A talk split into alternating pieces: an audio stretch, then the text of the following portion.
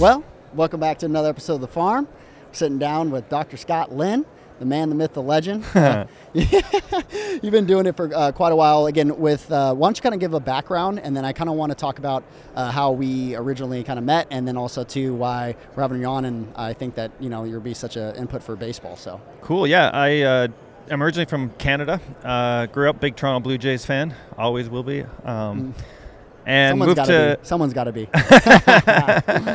got a whole country behind us. Um, so I grew up in Canada, did uh, my PhD, all of my schooling up there, and I did it in orthopedic biomechanics. So it was related to like knee arthritis and stuff like that. And I woke up one day saying, you know, this this doesn't fire me up to get out of bed every day and study old people with bad knees. Um, it's it's valuable research. I learned a lot, a lot of cool stuff. Um, but then I had the opportunity after my PhD to get a job down in California where they would allow me to do sports related uh, biomechanics, which um, couldn't really get a job in Canada doing that. So I moved down there. I've been a golfer my whole life. I'm a golf nut. Um, Mm. And so I started doing golf biomechanics uh, at Cal State Fullerton University in 2008. Worked there for a while, and then in 2015 got hooked up with this company called Swing Catalyst. Um, as an academic, you know, publishing papers that end up in academic journals that nerds like me read and nobody else, and maybe you're now reading. Yeah, um, yeah. That that kind of lost its luster for me too. I wanted to work with real athletes and, and work in the real world with coaches, and um, and Swing Catalyst has given me that opportunity. Um, and Swing Catalyst is a company that measures ground forces, and you know, talking to coaches in the golf world and the baseball world, everybody's like, oh, it starts from the ground up. Like you got to use the Mm. ground better. And I was like, but what does that mean? yeah. Um, and no one could tell me. Yeah. Agreed. And so I started in my lab at Cal State Fullerton measuring ground forces, and I did a study in, I think this was around 2012, um, where I took two NCAA Division One golf programs. So these are all kids that are shooting under par all the time. They're plus handicaps. They're really good golfers. And I measured all their ground reaction forces. And then I went into my uh, kinesiology class. These are all young athletic kids. And I said, if you've never had a formal golf lesson, but you maybe been to the driving range with your dad or whatever, you whacked a few balls at Top Golf or whatever, you can be a subject in this study. Mm. So I had these beginners, athletic young kids who never really played golf before, and these experts. And I got them in the lab and I measured all their ground reaction forces. And then I started looking at the curves and I was like, oh man, Hmm. I actually went to my buddy, uh, one of my colleagues, who's a biomechanist and understands all the graphs and Yeah. stuff. And I put two graphs in front of him, and I said, "Guess which one is the pro or the, the like elite athlete or the, the NCAA player, and guess which one's the beginner." Mm. And he guessed wrong a lot of times. That's interesting. Um, and so we don't like what it means to use the ground. I don't think we really understood that. And Yeah. and the thing is, what I've started to learn is, is human beings are very extremely variable. Yeah. Because through Swing Catalyst, we've been able to measure some of the top golfers in the world, and they all do things slightly differently. Mhm. Um, and so, understanding how each person uses the ground or needs to use the ground to produce an efficient outcome is is a really complicated problem. Yeah. Um, and in golf, it's really complicated, and the ball's just sitting there. Now in baseball, the ball's moving around. The guy's trying to fool you with his arm angles, and it's like so. uh, The uh, we're, we're embarking on a pretty difficult problem to solve here. Yeah. Um, but it's, I mean, I think you know some people would get, um, and it was the same thing in golf. When I started telling golf teachers, you know, everybody's different, and people would get the the coaches that got overwhelmed by that, and like, oh, that's so hard. Like, I just want to teach the same thing to everybody. hmm I mean, if that's your your mindset, you're not going to be very good. Yeah, and I, I and I think that's a great point. Is going into that, like I, I said this to somebody yesterday. It's just like I got obsessed with getting guys results quicker, Right. right? And so with that, I understood that um, at the end of the day, like if you're teaching the same thing to every single guy, and I know it's easier, but also too, if you got into a place where you're like, I've arrived, this is my information, and I'm good, and I'm like this lifelong learner, you know, is not in your mentality. Um, I, I, I really, I had a guy yesterday for uh, when we're utilizing the farm boards, right? And he was saying, for the life of me, every time I hit. The board constantly pushes back towards the catcher. Like I Right. can't get it to create torque. Yeah. I can't get it to go behind me. Yeah. And he's like, I've been trying. He's like, he's like, you know, I, I've had it for over six months. I can't get it to happen. So we got in the cage. Three swings later, he starts creating torque, and he's and I was like, I was like, immediately, I got him out of a squat, got him more into a hinge, and I was like, hey, tur- like, I was like, you know, turn your nuts towards the catcher, you know, like, you know, turn your nuts towards the catcher, and then boom, all of a sudden he started creating torque, and Yeah. I'm like, and he's like, whoa, that's different. Yeah. Like, and I'm like, and we did that in three swings, you know, but it's like, and to me, that's what the best golf teachers do, Mhm. right?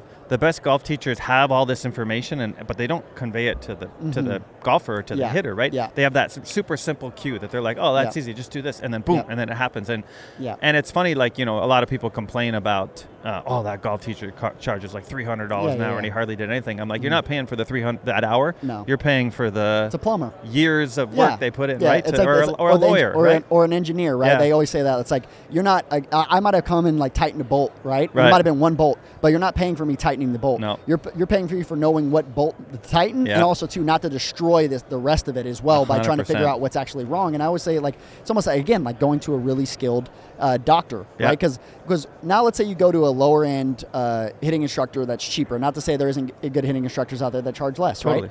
But what happens is, is then you might be paying and working because I was the guy that like I work like crazy. Still have the same mentality now, but I was very blue collar, and so I would work like crazy. Work ethic was insane, but I was working hard against myself. Right. I was working in the wrong directions. Yep. So now you have all that money, all that time, all those things committed, and you yes, you paid this other guy, but again, like with that, like he said, he's been trying for six months to do X. Yeah. I did it in three swings within ten minutes. Yeah. Right. It's just like whoa okay that's that that's where i'm like how much do i appreciate my time and how again i'm paying for a specialist in a certain area 100%. that that knows information where it's like you know again like i might come over and they can fix my toilet or again i could have somebody come over and it, and it might only take them 20 minutes but they're so knowledgeable that that's why it does take them least Yeah. amount of time And I think that happens in golf too. Like you, Yeah. I've I've heard golfers go to a golf teacher and say, "Man, I've been working on this thing for like six months or eight Yeah. months, and I I'm just getting worse, and I'm not playing Mhm. well." And I'm like, "Dude, we got to try something different." 100% 100% Like- well and i think that's a big piece is, is is it's super important there as well is just being like okay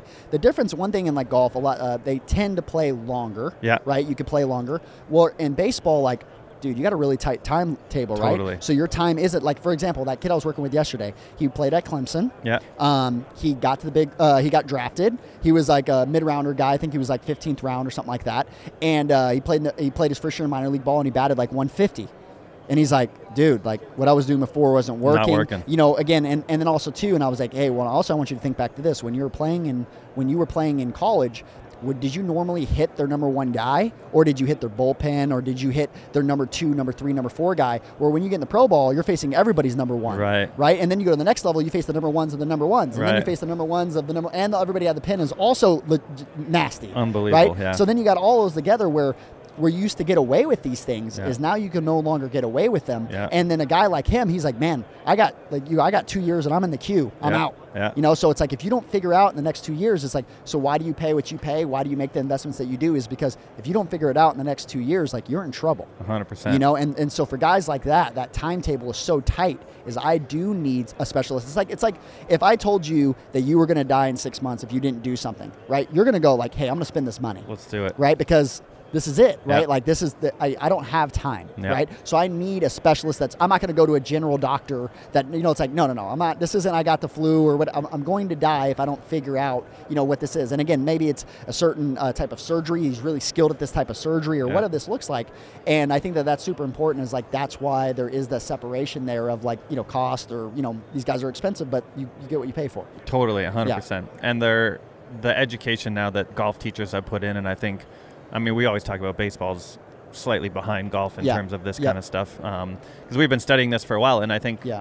I think it, it really started when this guy named Chris Como got to be Tigers coach, and he had a Mhm. master's in biomechanics, and Ah. so being Tigers coach is the top job in golf. That makes sense. And once he got it, all the other golf teachers were like, "Oh man, we got to learn about gotta- this stuff, I guess, if we're going to keep up, right?" Yep. And so, I think you know when guys like you and Justin Stone start making real big Yep. differences in the game, then Yep. other coaches are going to be like, "Man, if I want to Yeah. be good, I got to know this." Well, stuff. and I think that's the thing is like if you experience it, right? Like if you're there in person, like I had guys standing around the cage when I was Mhm. working with this kid, and like you hear his story, and he's like, and I again, you get a guy like I, I actually texted Monty this morning, the head coach of Clemson, Yeah. and I sent him the video of me and him, him together, and he's Yeah. like, he's like, whoa, That's like, different. And I'm like, he's like, I'm happy you guys are working together. I'm like, no, no, no, no, this was ten minutes. right?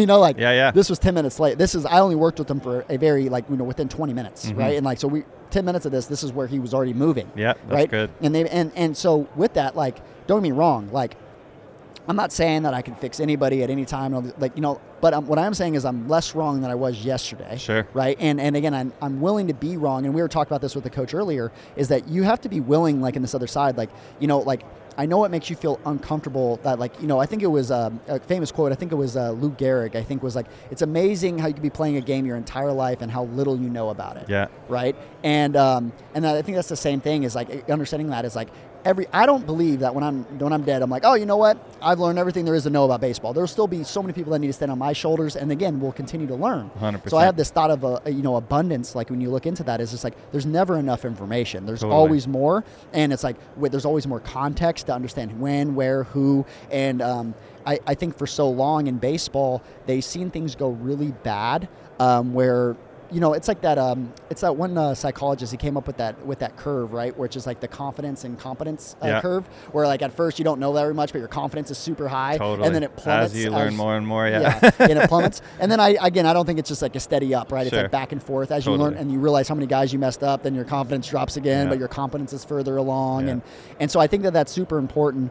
Is like you know within that is like understanding that it's like I, I told guys when that we start talking about ground force, I'm like it's okay that you don't know Totally. right? Because how would you know? Like force plates are crazy expensive. Yeah. They're also too to get the ones that we need for our sport are even more expensive. Yeah. And I was like, and also too, there's not a lot of information out there. So the fact that you don't know, it shouldn't. If you look at it from places like curiosity and you're excited, Yeah. like you should say, man, this is a whole new way that I can get athletes Totally. better. Rather than I'm a lesser coach because I didn't know this. You're, I don't expect you to know this No. right? And, and, I also told them like I don't expect you to have you know an eighty thousand dollar force plate or oh, look, I've got that force plate so I can give you information and also help move the game in that direction. Where now, if a lot of people are buying force plates, the prices start going down, the technology 100%. gets more advanced. There's all these things that end up happening. But if you understand the business size, like the supply and demand have to meet, Yeah. you know, to make these things happen. No, right? totally. And I think every sport, I think the way that it evolves is that most coaches start as being good players. So you were a good mm. player when you were young. I was okay. well, I mean, but that's what most Well, coaches are. Like if you look at the Division major one, leagues. I was still you know top top one percent of you know, but Yeah. compared to like, some other guys I played with. but I think that's how most sports, like golf, is the same way. Most Yeah. of the coaches were really good players when they were young. Mm. They knew what they did to Yeah. become good, Yep. and then they just go and teach that. yeah. And, and a really good analogy, I, I did a lot of work with a friend of mine who's a motor learning expert, and he was the motor learning expert for the U.S. Olympic team, um, or the U.S. track and field team, who traded on Chula Vista, California. Um, and shot putters, there's two ways to shot put. There's the, the spinny way, and then Mm. there's the glider way, where they Mm. start at the back and they just kind of glide across a circle and throw. Okay. I've And I seen remember- the spinning way. Yeah, and I think I think eventually they figured out that now the spinning way is optimal Yeah, and everybody's a spinner. But I remember when I was first working with him, this was when the London Olympic happened in 2012. We loaded up the London Olympic final for shot putting, and there was like 12 guys in it, and there were six spinners and six gliders. Mhm. And I asked him the question: If I'm a shot putter and I show up at the Olympic Training Center, and say I want to learn how to shot put, how do I decide what I do? And he's like, Well, basically, your coach, they would assign you to a coach, and your coach, if they were a glider when they were good, they would teach Mm. gliding, and if they were a spinner when they were good, they would teach Yep. spinning. But they don't do any assessment on the human to Yeah, determine what's best for them. them. Yeah. And so I think that's what happens in most sports. That's what happens in golf. Yep. Um, and there are some really good coaches. I've been around good coaches that, that just know, hey, I kind of teach this, Yep. and they work on the tour. And I, I've been around this guy. He's like, guys come up to me all the time and say, hey, can you help me? And he's like, no, man, I can't help you. Your Mhm. pattern doesn't match what I teach. Yeah. That's a pretty smart way We, to teach. yeah, we actually brought that up yesterday. I said, I said, here's the deal. Like, think of it like martial arts. Like, if you're a karate instructor and I came up to you and I want to learn jujitsu, Yeah. you would be doing me a disservice by trying to teach me jujitsu, yeah, right? Because you don't know how to teach. So I, I understand when coaches are like, when someone like someone brought it up to me earlier, like, hey, I had one of my players. He brought in some stuff from you on Twitter, and he was saying like, you know, he wanted to learn how to kick back, right? Well, like. I, he didn't really understand it, right? Right. And he doesn't understand why that happens. And he look, so he's like, he basically was telling the kid like, I'm not going to teach it to you, but which is I think was good. The communication obviously is super important and how you Mm-hmm. do that. But if you take that as like an insecurity of being like, well, I don't know jujitsu, it's like, well, it's okay. Like you're a karate instructor, but in that moment, the best thing to say is like, okay, I, I can't teach you that. Let me get some resources for you if you would to like to that. know yeah. this. But awesome.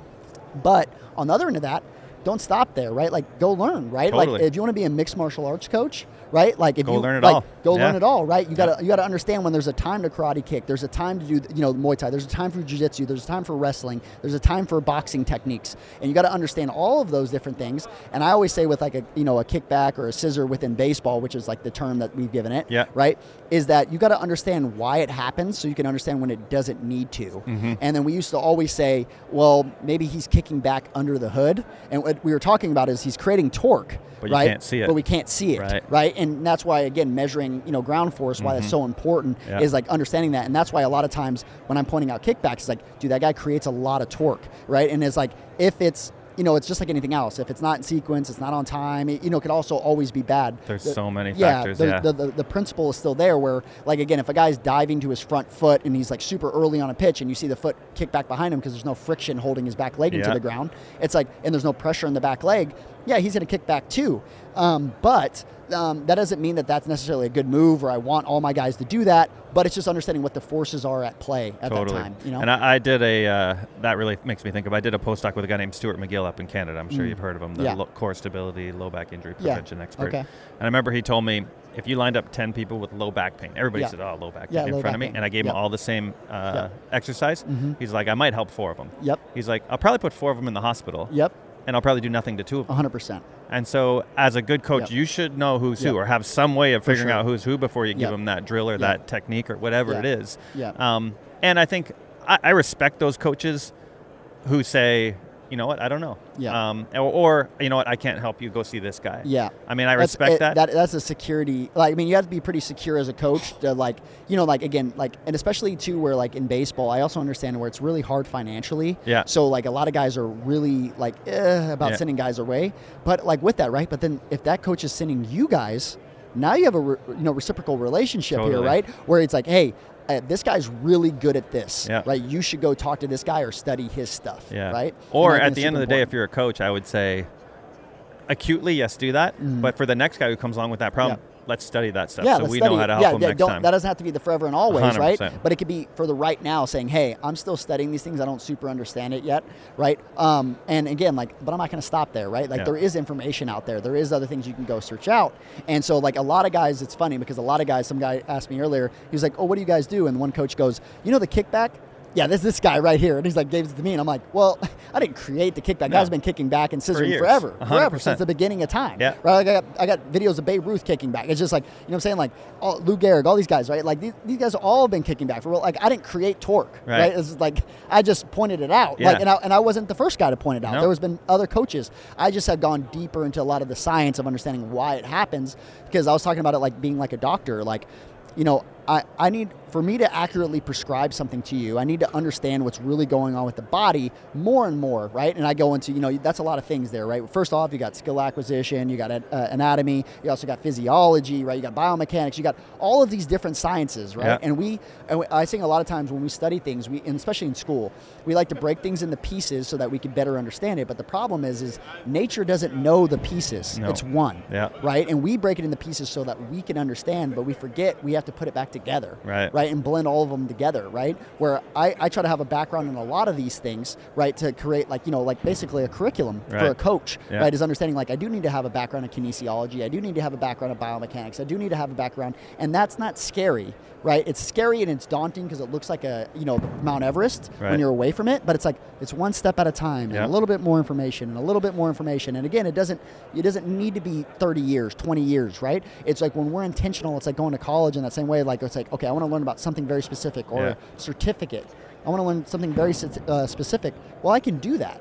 Right, and it, and it doesn't have to be so daunting or so scary, and and, and I don't have to take it as uh, this is my identity is now being torn away because I thought I knew all these things. Right. Um, and like I I always tell guys, that, like first you need to remove the, the psychology side is you need to remove yourself from the identity of the, with the knowledge because I'm wrong all the time. Uh-huh. And so if you you need to stop identifying with the information so that you're able to change your mind and say, hey, there's better information and I was wrong and that's okay. That is okay. Right. And I'm happy I'm not going to be wrong tomorrow. Right. Rather than dying on this hill here. Yeah. Right. And just you know, it's like I want to help players more than I want to be right. Yeah, And- no, and it- that you know. I, I've been doing education courses for golf teachers for a long time, and I Mm. was in Australia doing one with a really famous golf teacher, and he got up there and started talking about something, and a guy put his hand up in the crowd. He's like, "Dude, I came to see you like 10 years ago, and you said this, and now you're saying this. Yep. Like, what the fuck?" Yep.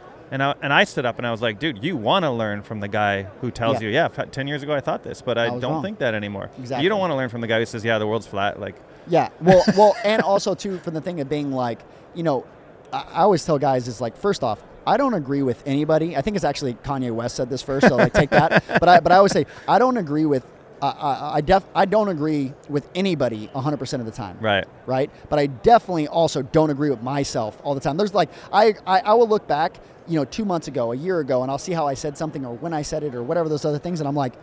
Eh, Yeah. yeah, like okay, I had pieces then, and I got more, and then I, I got a better way of illustrating it. That's why that didn't hold up. Right. That's why again I helped four coaches, but I didn't help ten coaches. Right? Like I didn't understand it even more, and so like I'm willing to admit I'm wrong. And again, like on the other side of that, it's like I understand because I am you know so passionate and all those other things. Is it can come off like I'm 100 percent right? It's like no, I'm convicted in what I, I currently understand. Currently, right? yep, yep. But I'm also where if you're uh, there's that book that came out by Adam Grant, which is uh, Think Again. Yeah. And he just talks about again, like with that is like I'm willing to think again, present if there's different information that I understood, and again, like again, bringing it back to swing, uh, swing catalyst. So once I got the force plates, like I realized that I had pieces of things, but that got me some affirmations in some areas, uh, certain areas, but also where I was wrong Mm-hmm. Right. in certain areas. Right. Well, I was one of those guys that was like zero horizontal force. Like I hated horizontal Right. force. Right. Um, and then all, even when we used the farm board, it was like, hey, I don't want this to move back at all. Yeah. Right. And then as I started using the boards, I'm like, literally, I can't hit without a You little bit of horizontal. Like I, I need a little bit of horizontal Yep, force, yep. right?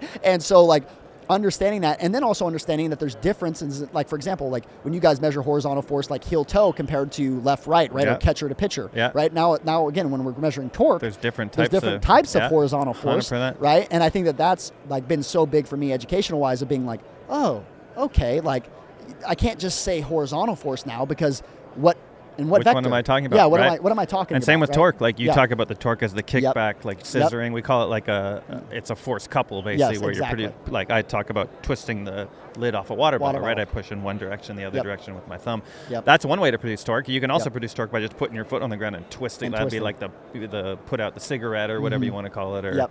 Um, Yep. So there's different ways to create rotation as Absolutely. well. Sure. Um, and so understanding all those and what's ideal for each person, I think, is great. And Yep. I think what I've determined, I mean, what we call it in science, because if I took every base, say it was possible to me for me to get every major league player hitter on the plates, Yep. Mm-hmm. and I measured all of their stuff and I plotted all their graphs, it would be all over, the all place. over the place. Like there'd be dots everywhere. Yeah, and but so there, but there would be well, and in science, also yeah. buckets, In right? science, what we call buckets is cluster analysis. Yeah. So you have to Mm. cluster. You put Yep. a little, That makes sense. like a circle around these Yep. ones and say, okay, based on these factors, Yep. that's the reason why this works for, for these sure. people. For sure. Um, and that's what I mean. Basically, human beings can move in three possible planes, right? We can Mhm. move in the sagittal plane, the frontal plane, and the transverse plane. Transverse. Mm. So towards and away from the catcher, which we call like horizontal force or gliding or sliding. Yep. I don't know what they call it in baseball. Yep. Um, that'd be a frontal plane move, Yep. right? And then torque or rotation be a transverse plane move, Mhm. and then like jumping, which Sagittal. is sagittal plane. Yep. Um, and that's something that we've learned a ton about in golf. Like when I was a little kid growing up learning golf,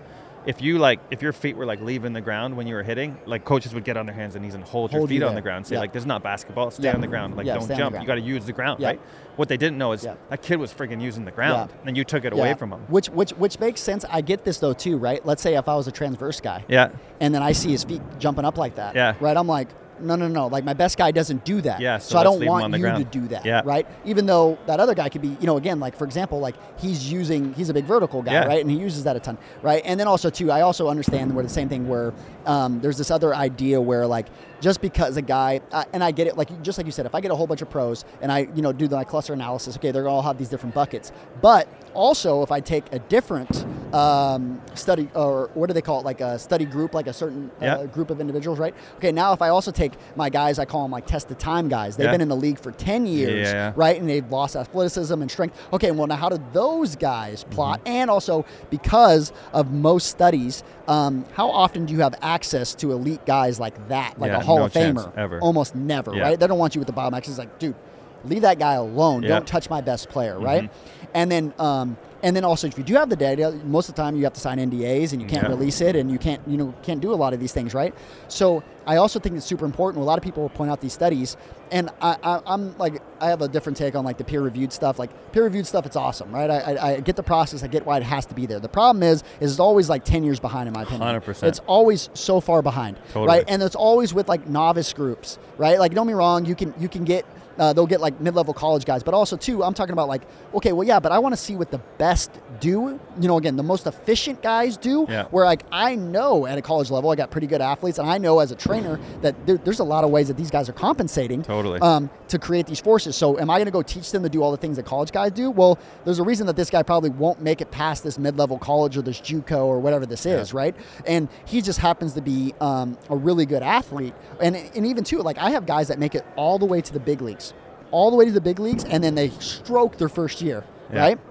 The league adjusts to them, and now they can't hit Right. right and it's just like well this is this is what we do right and so like that was a that was a big issue right, Mm-hmm. Right. like that was a big issue it's like dude he made it all the way to the league and then started struggling well like that's a problem Right. is that there's something going on in there where again like the pressure on the pipes like it's like the pipe was always leaking but when i put pressure on the pipe now i see where it sprays Yeah. and then everybody's like well man i told you he couldn't hit and they start coming up with all these things uh, you know like the moneyball thing like he doesn't have a hot girlfriend he doesn't have confidence it's like okay hold on we're just we're just to put his hat on backwards. yeah, yeah, and, and then change and then you get left pocket. accused like in baseball, like I get accused a lot of, uh, I get accused a lot of like, oh, like a big movement guy, right? I'm all about movement, right? And it's like, well, I explain to guys too. It's like, well, I'm a hitting coach and I'm about approach, and so I told the guys, I was like, okay, so, but here's the difference, like, if you change the approach. You change how he moves Yeah. because it's an external goal, Totally. right? So if I change the external cue or the external goal, right, where I'm sitting on a pitch or I'm looking for a curveball I'm- or I'm, I'm X, Y, and Z, whatever that is, right? That's going to change how I move. Mm-hmm. Yeah. So you can't just purely classify it as, oh, I, I talk a bunch about, about about approach and I touch a, a bunch about movement. So that means I'm a hitting coach or, a, or I'm a swing coach or uh, sorry, swing coach to a hitting coach, right? And there's these these two different bipolar Mm. spots where I'm like, no, no, no, like. When I'm working on movement, when I know how the guy moves, that's how I design his approach, Mm-hmm. right? So for certain guys, I'm telling them, "Hey, I want you to top spin a ground ball to the second baseman," and that's what he's thinking about in the box. Mm-hmm. And I had a guy do that in uh, pro ball. It's so funny. I was like, "Hey, I want you to t- think about top spinning a ground ball to the second baseman every AB." He hit like three home runs that day and a double, right? Mm. And he's like, "The whole time it was crazy. I'm thinking about hitting a top spin ground ball to second baseman." But I gave him that because I knew how he moved, Right. and I knew how typically he likes to compensate. Right. So I told him again.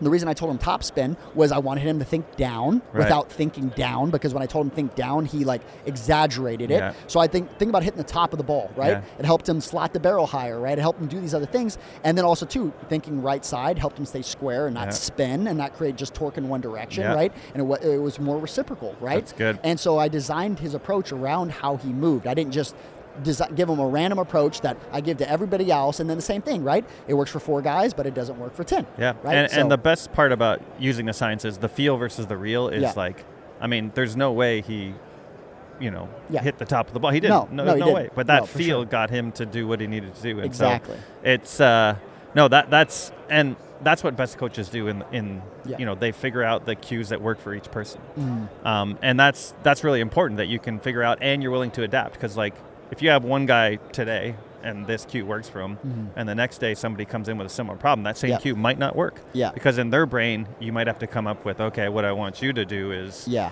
you know whatever it is right you Yeah. got to come up with different ways of saying things Yeah. um, Yeah. and i think that's what the best coaches have is they have enough tools in their toolbox right you don't Yeah. want a plumber to come to you with just a screwdriver and be like okay That's all I got to work yeah, with. you. that's all I got, right? And I and I think that's super important as well. Like when we go into, um, like you're talking about, is like certain things because it, it can get into. It's like okay, well, you know, uh, Joey, you got to be able to work with guys that are creating a lot of vertical force or a lot of horizontal force and torque. And I'm like, well, I'm I'm obsessed with um, efficiency. Right. Right. I'm obsessed with efficiency. So I just as I've been getting deeper and deeper into the physics side, I'm like, torque and principle. It's like that's rotational force. Like Yep. that, that is what we use for everything. And now, don't get me wrong, there's other ways to create rotation. Yeah. But that's by far, just from a base level of physics, like that's like the number one way that we create rotation Yeah. with everything we do. Yeah. And so I, I gave the example, like I literally stood there with that water bottle, like I told you, and I kept hitting the top and kept hitting the top, and then finally it opened up. Yeah. Right. And I'm like, so I could do it. Right, and also too, like even within vertical force, I'm not saying vertical force is not important. Also, with it is like it's really important, especially for your front leg, of Yeah. like how we're transferring force and energy up my body. Yeah. Um, and oh, we're, we're, going into those vectors, but also with that is like when it happens in sequence, all these other things. Totally. And um, really, more than anything, I've always with the you know farm boards, for example, I actually before I even knew about torque, I was all talking about vertical force. Right. And then I learned torque, even though I was talking about torque the whole time. Yeah. But I was talking about kickbacks Yeah. and vertical force. Right. Right. I wanted to say vertical, and then so and then and then uh, then I learned torque right? And then also with that, like I hated horizontal force, but I didn't know, right, until I started it. watching Justin Yeah. Stone's place. Yeah. And then I and then I started to learn like, okay, but I was right about some things within horizontal force, Yeah. right? I was large I was largely right after where I was, right? Because I had farm boards and these other things that give me some other things. Yeah. But there was stuff that I was missing. Sure. Right? There but there was more. you Yeah, know? and that's it, that's what we talk about in golf, like those three planes of movement, right? So you got the horizontal, the vertical, and the torque. Yep. And literally, I think teaching a movement is is tuning those forces to the person. Yep. So like if I have this microphone and I'm going to sing, I can't sing to save my life, but Mm-hmm. say I was going to sing, you know, you would make some noise and then you'd twist those dials to make Yep. it sound better. And Yep. like it's not just taking all three dials and Crank cranking them. them up to full Yep. speed, right? Because Yep. that doesn't make you sound good either. Yep. And so, and everybody's going to be different, right? Yep. People's different voices are going to need different adjustments to Yep. make it optimal. And and now in, in baseball, like, you know, do I need a different adjustment to hit the low and outside curveball and a different adjustment to the high and inside fastball? Probably. Yeah. Right. I Yep. need to have that that flexibility, which makes baseball even Yep. way more Well, difficult. and, and I, I also say this as well. Like, for example, I'll go back to the MMA example. Yeah. Okay, well, most MMA fighters know Muay Thai and Jiu Jitsu. Yeah. Right? Those are like bases. Why? Because those cover, those for striking, Muay Thai has been, it's pretty uh, elite, Yeah. right? Now, don't get me wrong. There's a time for a karate kick. Sure. There's time for boxing. There's Yeah. time for these other striking techniques. But largely, Muay Thai's knees, elbows, all these other things you Yeah. can do in Muay uh, and, and where these other um, uh, disciplines don't do Right. right? And then, yeah, I learned some karate. I learned some spinning stuff. I learned some, you know, again, if I was to go into different martial arts. But, and then when I go to the ground, jujitsu is by far, you Mm-hmm. know, again, very technical, all these other things where it's like, I'm not muscling guys and like it, it, it's superior in techniques. Now, again, I still learn those other things. So I think that that's super important is like when you go into it, it's like, I need to know how to create vertical. I need to know how to create horizontal and use some of those forces when I'm, again, like I, I explain like horizontal, like especially when you talk about the front leg, where if I want to buy some more time or I'm trying to get to a, um, a, a breaking ball or something like that, where I might be leaking and controlling my drift forward so I can get to a certain angle. And I'm like, that can also be really powerful as well. Now with that, that's not that's not the that's not where I would start. Sure. Right. That'd be like an additional fine fine tune. Yeah. Right. But first we got to understand how to create torque. Right. Yeah. Like let's say in the basics of ro- you know basics of rotation. Well, I want to rotate harder. Right. And I want to create more rotational force. Well, if I can't create any torque and I'm terrible at creating torque, well. Yeah, that's probably that's probably like I'm gonna get that to a general level Sure. before we start doing all this fine tuning. It's like like, it. Like at least at least turn the power onto the mic. You know, like let's, let's- you know like you fine tuned everything. Plug it in but, first. Yeah, but you got no power. like like you know, so it's like it's like like uh, I've never had a guy that is terrible in horizontal force, terrible in horizontal. I mean, sorry, terrible in uh, torque force, and only has horizontal and only has vertical. And I'm like. Oh, that guy has a That ton of hits well, power. like right. you know, like it's like he has a general level of torque still. You know what Sure. I'm saying? Or again, even as he's creating horizontal, it's helping him generate torque when he hits the ground, and he can transfer it into that. Right? It's like it's like the guy, for a guy to have zero, it's Yeah, like you it's know, impossible. It's, like, it's Like, impossible to not no, to create I- that and force, I've right? I've seen that. Like, there's a guy in L.A. who's a, a big golf teacher named George Gankas, and he's a real rotational yeah, yeah, yeah. I've seen teacher. him. I follow him on Instagram. Yeah. And he's a real rotational teacher, and he gets into these arguments with other teachers who like a little bit of a glide, and Glide, he's like, yeah. "Oh, I want to rotate." And then I got a lot of his players on the plate, and I was like, "Dude, they have a significant amount of horizontal. It's impossible for to sure. take To an implement and hit something Yeah. with a zero, with a flat line. It's impossible. you yeah. always have some of each, Exactly. and it's just altering the timings or the positions. But I, I mm-hmm. agree with you. Like, Yeah, if you, have a but very you, but small you wouldn't amount, know unless you got on a plate. Like, Totally. he he's going from his eyes, Yeah. right? He's going he's going from his eyes. I think this might be Justin Stone blowing me up. Let's Uh-uh. see. Oh no, never mind. um, no, yeah. So uh, he he's going from his eyes and how, what he's taught and what he's learned for Yeah. so long.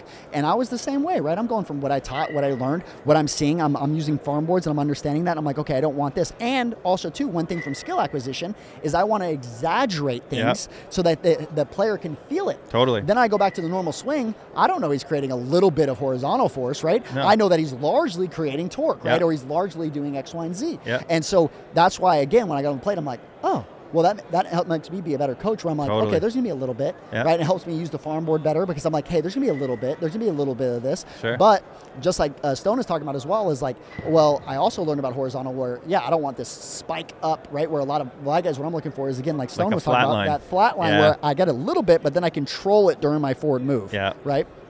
And so there's this other things as well, like that is specific. Where again, I'm not just. Um, I always talk about it like if my job was to just get a med ball and throw it against the wall as hard as I could. well, that's more like pitching, Yeah. right? I got to throw it to a general area, Yeah. right? But uh the force is super important. Yeah. Where it's like where I'm, when I'm hitting, I'm reacting to something, so I got to be able to do a lot of things, and your your bandwidth, uh, you got to be able to cover uh, multiple different planes and things like that as well. Yeah. But most hitters don't even do that. Like Sure. most hitters only hit they have hot and cold zones and Yeah. they can only cover certain Yeah. things because of a lot of different reasons. But I think that's that's super important is that like again like that's why it was such groundbreaking for me is like okay yeah but I'm adding that to my arsenal Yeah. right but I started the same way as like with things like that I got Sure. more and more into ground force by understanding and watching how guys w- use the ground then um, and seeing that their back foot wasn't squishing the bug like Yeah. uh, everybody taught for so long and I'm I like, mean, it, it, wow it, it is. Yeah. Everybody's doing it. It's, Yeah. That's another force that everybody is doing. Like Yes. we now have our dual golf plates, and, and Yep. everybody has some of that squishing the bug. Yes. You can't see it Yes. with your eyes. It's Yes. there. Do you cue it? I don't know. right? Maybe and with some what- people, maybe guy- with other well, people. and I, and I always say the same thing too. It's not that I, I tell guys, it's not that I don't want the back foot to turn in, right? At one point, I was completely like, hey, I don't want the back foot to turn in. Yeah, I yeah. want you to keep it sideways the whole time, Yeah, right? And then I started understanding, an- you know, ankles and hips, and, and again, understanding range of motion stuff and and all those things, right? And but I was like, but.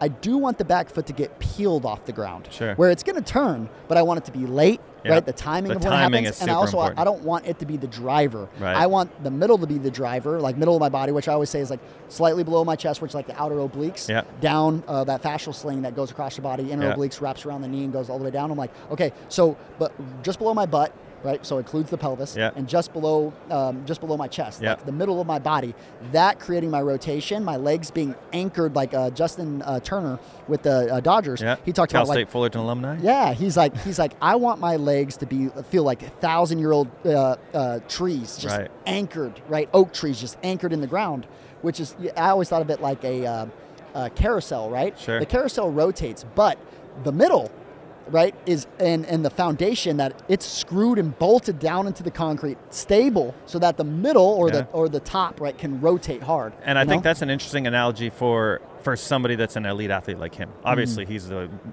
0.001 For percenter sure, of for sure. hitters, right? Yeah. So, um, and that's what we found quite a bit. Like, you know, we know from Newton's laws, Newton's first law is inertia, right? Which mm-hmm. means motion doesn't happen without force. If. Yeah. I want to stop something from moving or if I want to create something from moving, Yeah. I need forces to happen first. Yeah. And what we've learned from the force plates is forces have to happen a lot earlier than you see anything on video ever. yeah. So the forces have to happen really early. And so I noticed that with the, that's why I love the cameras with Swing Catalyst as well, right? Because you see peak and peak, and then all of a sudden movement. Then the movement, right? right. It's always peak and peak and force, Yeah. then the move, right? And I think my my gut feeling to that feeling of feeling like anchored to the ground with a lot of like amateur players are not athletes anywhere close Yeah. to what Justin Turner is. Yeah. You might move those forces really late Mhm. for those types of people. So Mhm. that, that's why it's difficult. For him, it probably works great because his Yeah. nervous system is unbelievably primed. He's one of the most elite athletes on the planet. Yeah. Okay, cool. That'll work for him. Well, and I also talk about there though. What I what I do with a lot of those guys is like, for example, I use um, yoga blocks. Yeah. Right. And I'll put guys on yoga blocks, and I'll make them swing when they're on top of the yoga blocks Yeah. to teach them again. First off, I don't like.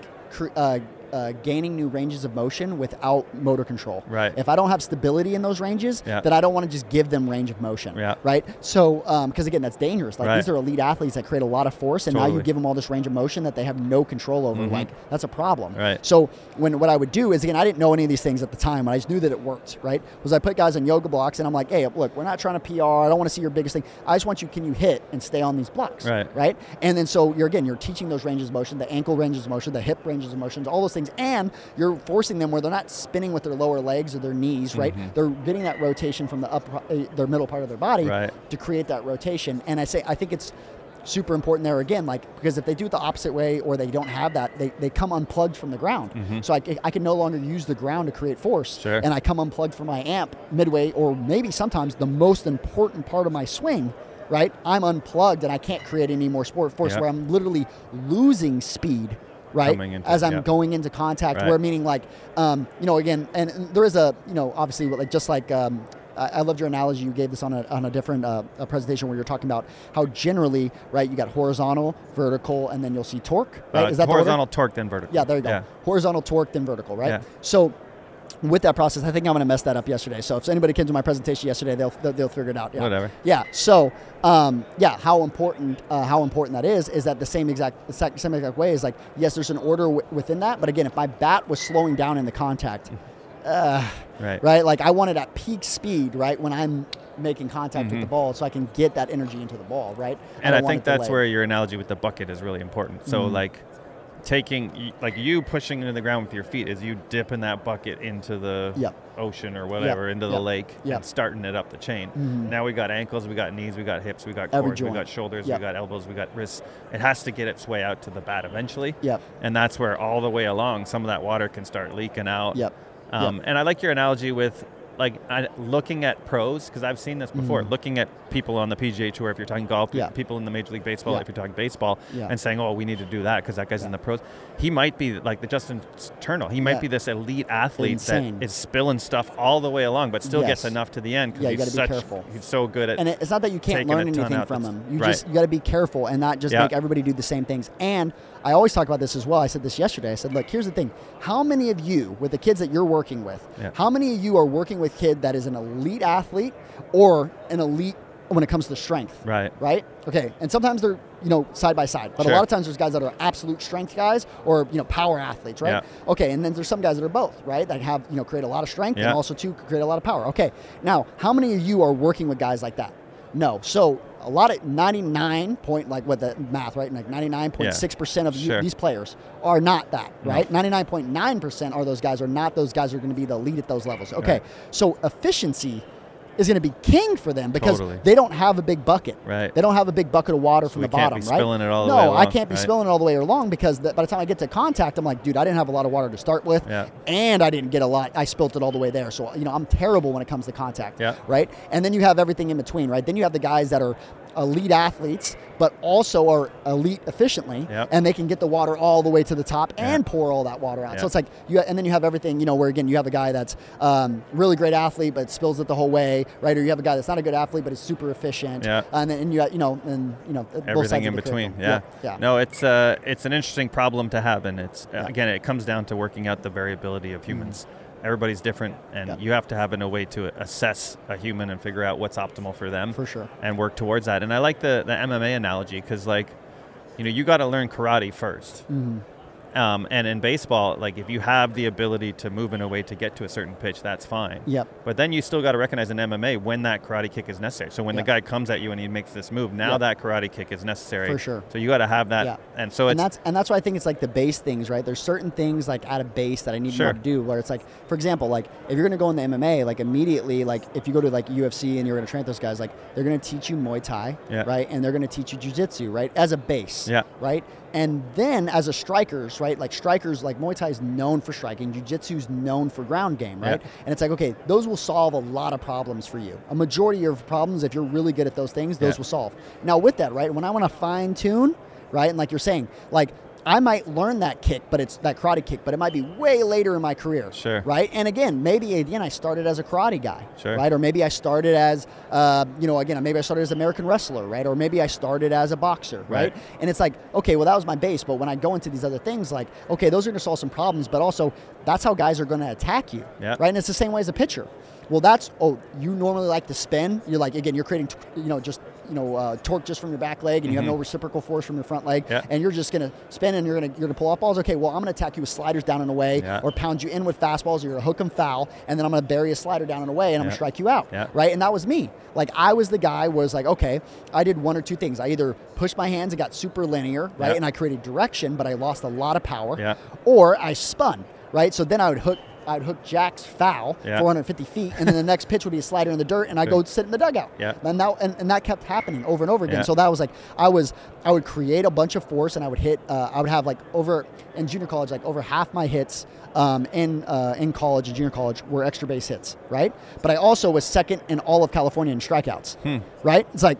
Huh, there's a correlation there, right? Hmm. Right. That like I have the power, but I also am losing a lot of that, and that efficiency is, Yeah. you know, a, a big uh, proponent. Yeah, to that. that's good. And I think that's where I've heard that some of the force plates are being used at the highest level is Mm-hmm. in analytics. yeah, So if I know my hitters' tendencies in terms of their forces, Yeah. I can probably make some pretty good guesses about the pitches that they're going to be good at getting to and I the agree. pitches that they're not good at being getting agree. to. I think that's like the start. I think that's like the most innovative way Totally. of utilizing.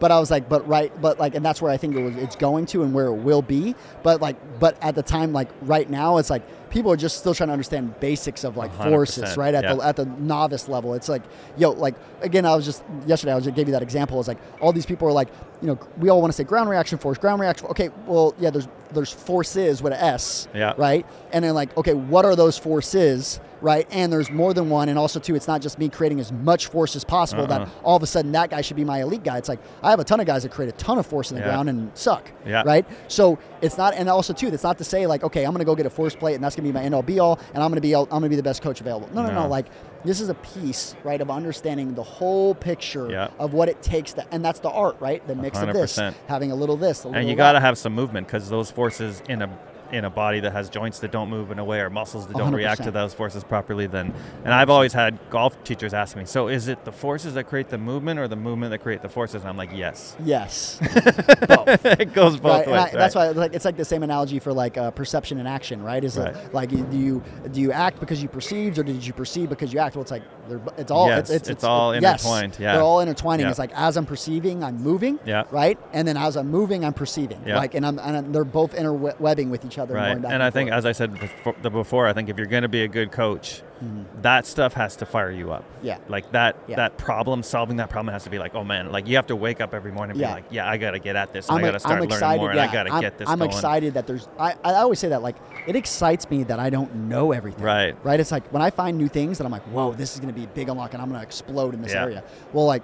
Dude, that juices me up. Yeah. Like I'm juiced about that. You know Totally. what I'm saying? And so I think that's super important. Where rather the other side, because I, I get, I, I from a psychology side, I think I get like a dopamine hit Right. because I know what's on the backside of that. It's like working out, right? Sure. When I'm working out, it kind of sucks, Sucks. right? But then I'm like, yeah, but I like you know getting in shape afterwards, Right. and also too afterwards I get this dopamine hit of like, hey, I'm happy I did that, Yeah. and I'm gonna be in better shape. But like while you're actually doing it and broken down, like that sucks. Yeah. You know, like No, so totally. so it's like that mindset is like, okay, as a coach, like I'm going to work out. Like that's what it's like I love when I talk with guys like you, is like I get to go and like work out and like sharpen the blades and Sure. like learn something I didn't know. Or again, like for example, like deepen something that I thought I knew and it's like, oh man, you know what? I actually got that out of order, those peaks out of order or Right. what typically happens or what I want to see. You know, That's like good, important. and I think you you always come up with new cues or like if I if you just think about torque a little differently. Oh, Mm-hmm. I wonder if I take this band and I Mhm. pull on them this way, Yeah. what might happen? Yeah. And that's why I love you know a coach like you who has a force plate.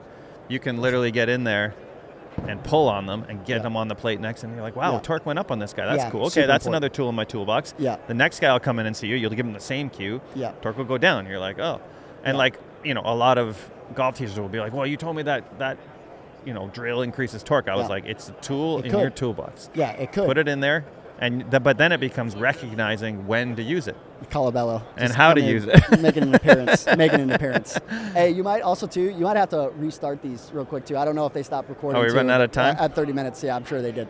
So, yeah, no, I think it's super important. I got uh, we're gonna have Stone roll up here in uh, second two, but right, uh, again, awesome. we're, we'll have to do part two and actually get into again. Like I said, we've been recording and we're gonna consistently record, and I think it will really help baseball uh, by really getting into like forces and how those things are being created, and actually give some visuals and you know all those. No, that's are gonna be awesome. And I think So- those little Zoom meetings we do where you just Yeah. show me some players and say, Yeah. hey, we gave them this drill and this is how it changed. I mean, Yeah, big. and that's what, I mean, I'm starting to get to the point where I'm pretty confident about understanding the variability in golfers and Yeah. how to, how to, you know, account for it and how to help every single golfer when they get on sure. the plate. Um, sure. And we're at the point now with baseball or with golf. So, I mean, I've been doing it for, I've been doing with Swing Catalyst for six years, seven years now. Mm. And before that, I had done golf biomechanics for another, whatever, seven years before that. So, Mm. like, we're 14 years in, and I'm kind of at the point where I think I could take any golf teacher, put the player on the Yeah. plate, and, and say, hey, look at this, look at this, look at this. Perfect. This is how you can manipulate them. And, um, and so, you know, uh, just to let you know for baseball, you know, we're, we're,